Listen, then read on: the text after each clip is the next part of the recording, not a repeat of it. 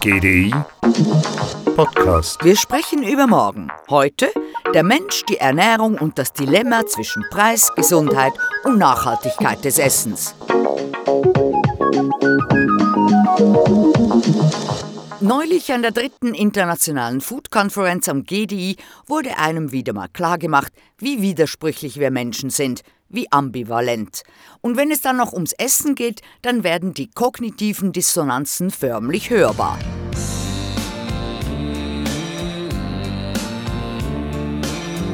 Und jeder schiebt dem anderen irgendwie den schwarzen Peter zu. Industrie und Handel tun so, als ob KundInnen nur dann zuverlässig zufriedengestellt werden können, wenn sie sich auf unser Reptiliengehirn konzentrieren. Billiger, bunter, größer, besser. Die Konsumentinnen ihrerseits erfinden täglich neue Ausreden, sich nicht so ganz gesund und nicht nachhaltig zu ernähren.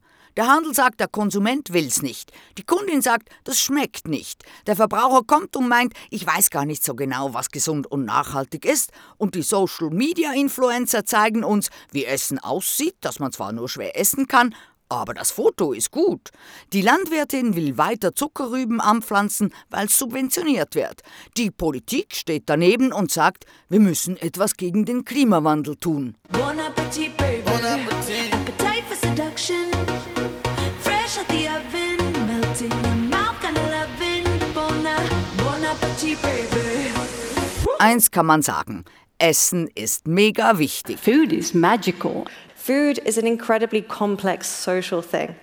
And food is a way in which we connect with other people. But food is also an integral part of how we understand our culture, our position in society, and so much more. Unser ganzes Leben dreht sich um die Ernährung. Es ist mit Erinnerung verbunden, mit Emotionen, es stiftet Identität. Wir feiern Feste, schöne Erlebnisse mit einem guten Essen in Gesellschaft. Oder wir suchen Trost in unserem Comfort Food. Dann sitzen wir auf dem Sofa, Chips, Schokolade, Ice Cream, was auch immer. Food can also bring a lot of joy. So die Keynote-Speakerin Pixie Turner, Christine Schäfer und Mareie Vogelsang einhellig an der Food-Konferenz. Aber es ist kompliziert.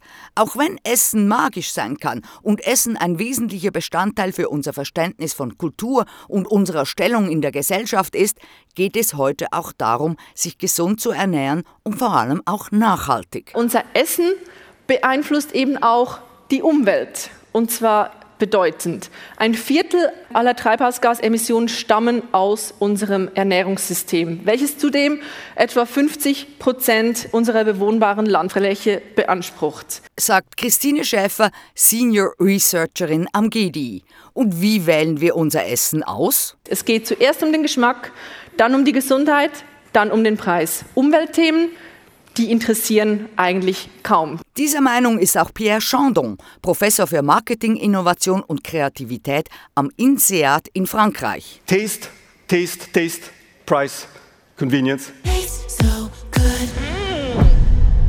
Ernährung ist zentral. 84 Prozent der Schweizerinnen und Schweizer geben an, dass ihnen ihre Ernährung wichtig ist. Okay, Ernährung ist wichtig, aber wenn Geschmack ja so wichtig ist, wie schaut es aus mit gesund und nachhaltig? Denn das geht ja nicht unbedingt Hand in Hand. Die Mehrheit der Schweizer Bevölkerung denkt bei Ernährung zuerst an die eigene Gesundheit. Mehr als drei Viertel geben an, dass sie häufig oder immer darauf achten, sich gesund zu ernähren, während nicht einmal die Hälfte angibt, häufig oder immer darauf zu achten, sich nachhaltig zu ernähren. Mhm. Aber wissen denn die Leute auch wirklich, was gesund ist, was nachhaltig ist? Ja klar, denkt man. Das weiß man doch, das ist doch schon längst bekannt. Sagt Christine Schäfer zu Recht mit einem ironischen Unterton, denn gesunde Ernährung interessiert Leute, die sich eben Gedanken darüber machen. Es ist grundsätzlich kein Informationsproblem mehr. Man weiß, dass Schoki dick macht, in großen Mengen ungesund ist. Man weiß, dass man sich nicht allein von Junkfood ernähren soll, viel Gemüse und Früchte essen sollte. You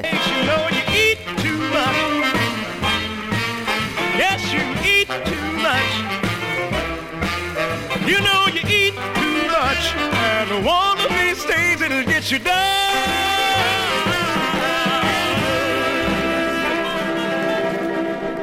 Nutrition matters for those who care about nutrition, because actually, healthy eating is more of a doing problem than a knowing problem. And very few people, unfortunately, really care about nutrition. People tell you they care about this, they actually don't. So Professor Chandon.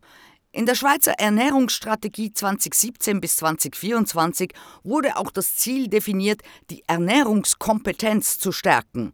Da steht auf der Webseite des Bundesamtes, die Bevölkerung kennt die Ernährungsempfehlungen. Die Informationen dazu sind verfügbar, leicht verständlich und können im Alltag einfach umgesetzt werden.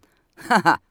Zur Vereinfachung der Information versucht man es mit der visuellen Lebensmittelkennzeichnung Nutri-Score, die auf einer Farbskala von A, grün, gut, bis E, rot, schlecht, sofort zeigt, wie ausgewogen ein Produkt zusammengesetzt ist. Nützt das was? So the cognitive nudges, it's the general approach. It's like, okay, let's tell people what's healthy. Let's give them information. Labeling. And so I'm really doing a lot of work on Nutri-Score because I think this is valuable. Consumers want and expect transparency. Who can be against that? But it's not going to work. Nützt nix. Chandon ist ein Spezialist bezüglich Nutri-Score. Er machte eine Studie mit Millionen von Etiketten und den dazugehörigen Einkäufen in Supermärkten und es zeigte sich, dass zwar die A-Produkte, die grünen guten, um 14 Prozent mehr gekauft wurden, aber die Labels hatten keinen Effekt auf die unausgewogenen C, D und E-Produkte. Die wurden gekauft wie immer. Okay, Monsieur Chandon, was funktioniert denn? Pleasure. Food as pleasure and as the ally of healthy eating. Macht Sinn, denn der Geschmack ist uns ja das Wichtigste und sein Zwillingsbruder heißt Genuss. Und wie verbindet man den Genuss mit gesunder Ernährung? Affective nudges. Also die emotionale Seite unterschwellig ansprechen. Und wie? Ein Beispiel, please? StudentInnen lieben Gemüse, solange es Pommes frites sind, und man testete, wie sie auf verschiedene Beschriebe einfacher Bohnen reagierten. Okay, let's focus on the health benefit. We're going to say they're nutritious green beans, full of antioxidants. The results 21% reduction. If it's healthy, I don't want it. However, if we do something very simple, which is talking about taste, and this is like marketing 101, basic alliteration, sizzling Sichuan green beans, dynamite beats, cost zero, impact plus 14% on sales. Beschreiben der gesundheitlichen Nutzen minus 21 Prozent der Verkäufe. Aber die Sizzling Sichuan Dynamite Beans verkauften sich um 14 Prozent mehr. Marketing einmal eins, sagt Chandon. Hier kommt der griechische Philosoph Epikur ins Spiel bei Chandon. Epikur, ausgehend vom Hedonismus Aristipps, beschreibt in seiner Lehre aber nicht die einzelne Lust als höchstes Gut, sondern das lustvolle Leben als Ganzes. Lust Pleasure. bezieht sich auf Erfahrung, die sich gut anfühlt, die den Genuss von etwas beinhaltet. Und das bedeutet eben nicht Völlerei, sondern das Streben nach Lust, in der die Vergnügungen ohne Exzess und mit Vernunft geleiteter Einsicht erlebt werden. Wem genug zu wenig ist, dem ist nichts genug. So Epikur.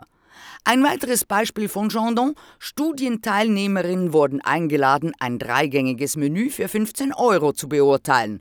Auch hier wieder drei Testgruppen, die entweder ein normal kurz beschriebenes Menü bekamen, ein Menü mit allen Angaben zu Kalorien und Fett und das ausschweifende epikuräische Menü mit multisensorischen Beschreibungen von Geschmäckern, Aromen und Texturen.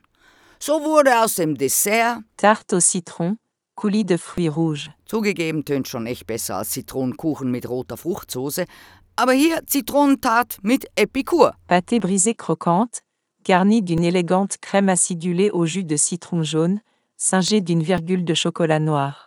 Coulis de fruits rouges de saison. Das Resultat war natürlich wieder, dass die Leute das so fein beschriebene, aber identische Menü super fanden, den Preis sehr gut und sogar weniger aßen.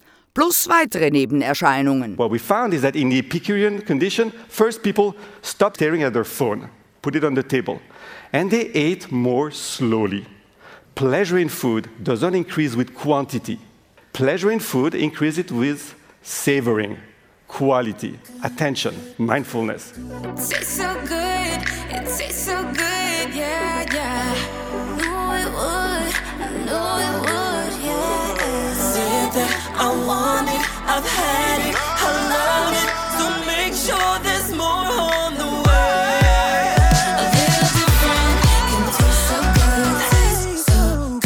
Die Freude am Essen steigt mit Genießen, Aufmerksamkeit, Achtsamkeit, nicht mit Quantität.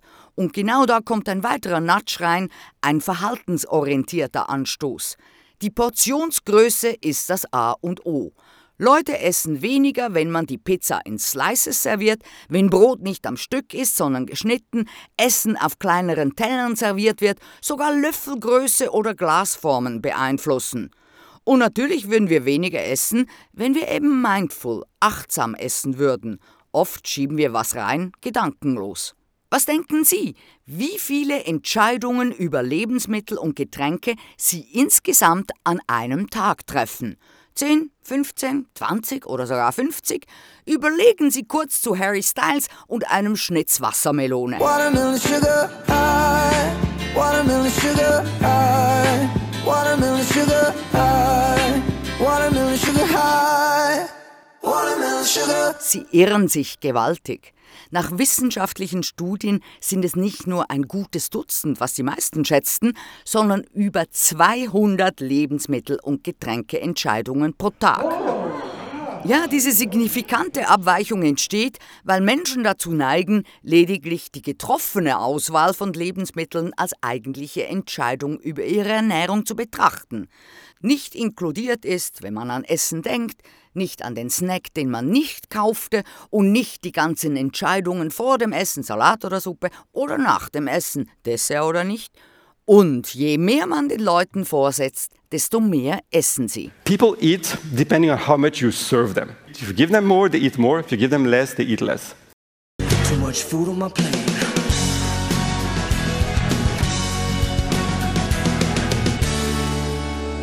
Einen besseren Überblick über unser Essverhalten zu bekommen, sollten wir uns klar werden, wie viele Entscheidungen unsere Essgewohnheiten beeinflussen.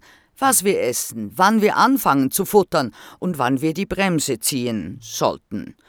Und wenn wir eben more mindful sind, im wahrsten Sinn bewusster essen, dann könnte es nicht nur mit gesunder Ernährung klappen, sondern auch mit nachhaltiger. It's the consumer stupid. Wir wollen damit sagen, hey, es ist unglaublich wichtig, dass wir die Konsumenten als diese riesige Gruppe, die sie sind, mit an Bord holen, dass wir ihnen Anreize geben und ihnen auch diese Umstellung zu einem nachhaltigen und gesunden Konsumverhalten erleichtern. So Christine Schäfer vom GDI. Denn als Kollektiv haben die KonsumentInnen die größte Macht, Veränderungen zu bewirken. Theoretisch.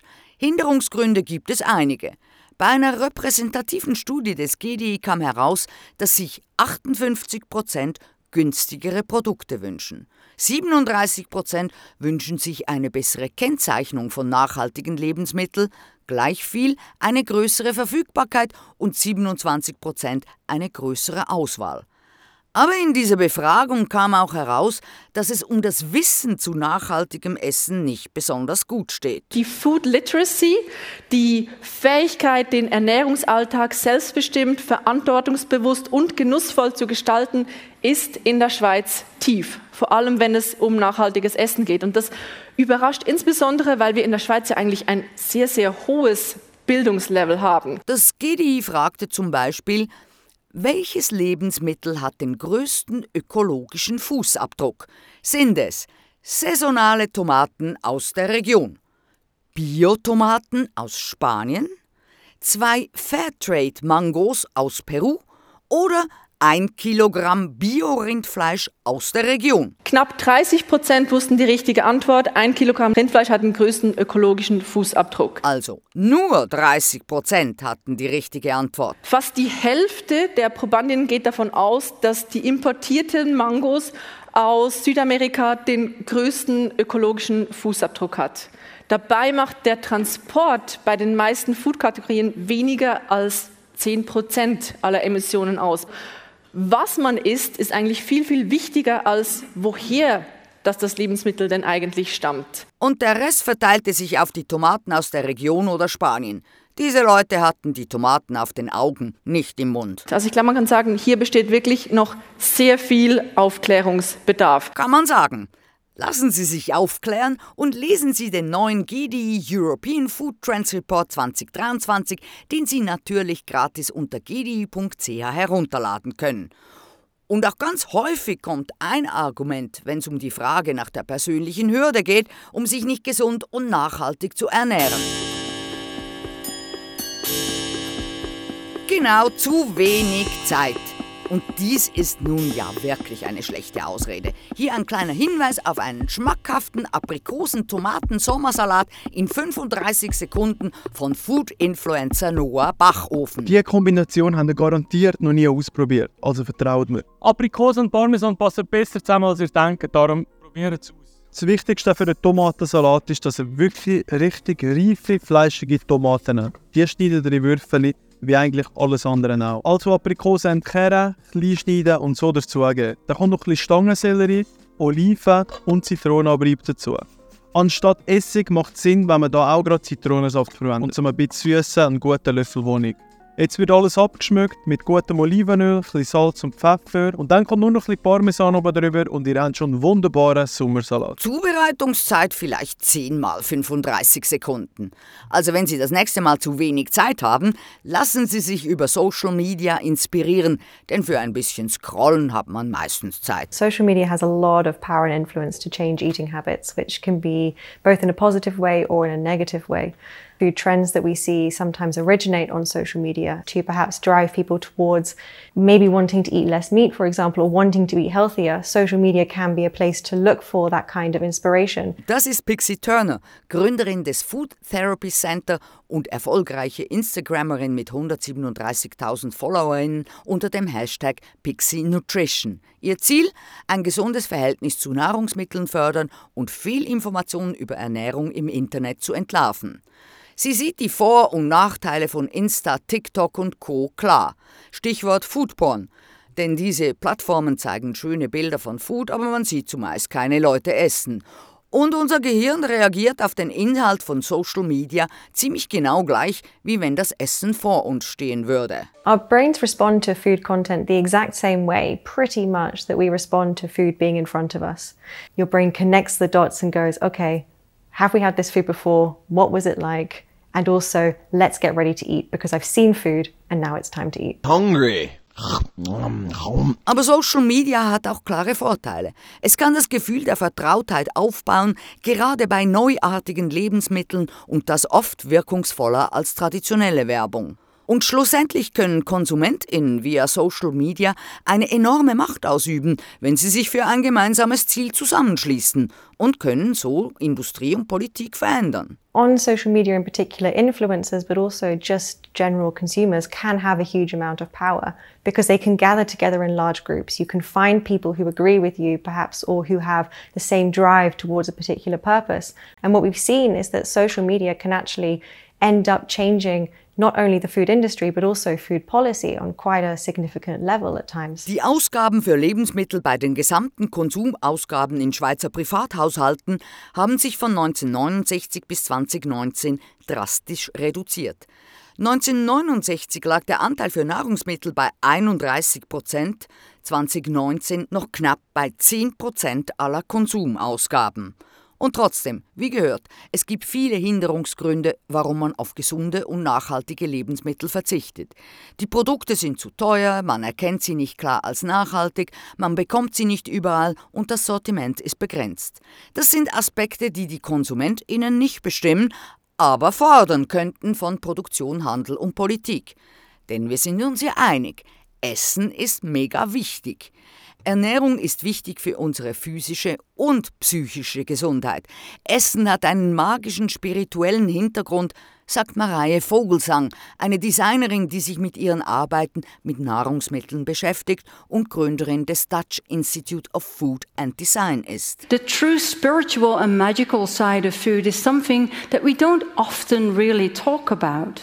But food itself, I think it is truly magical. Food has agency. It can transform you, not just physically and give you a beer belly. I mean, what other thing can do that?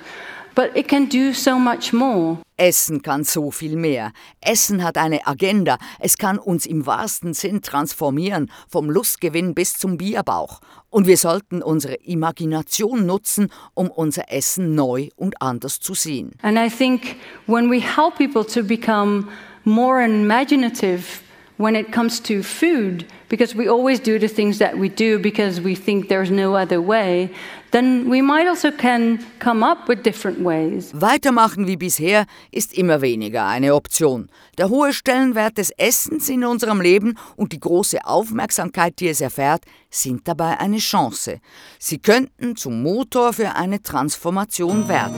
Hey, your supper's waiting for you. Hey, my baby, don't you know our love is true?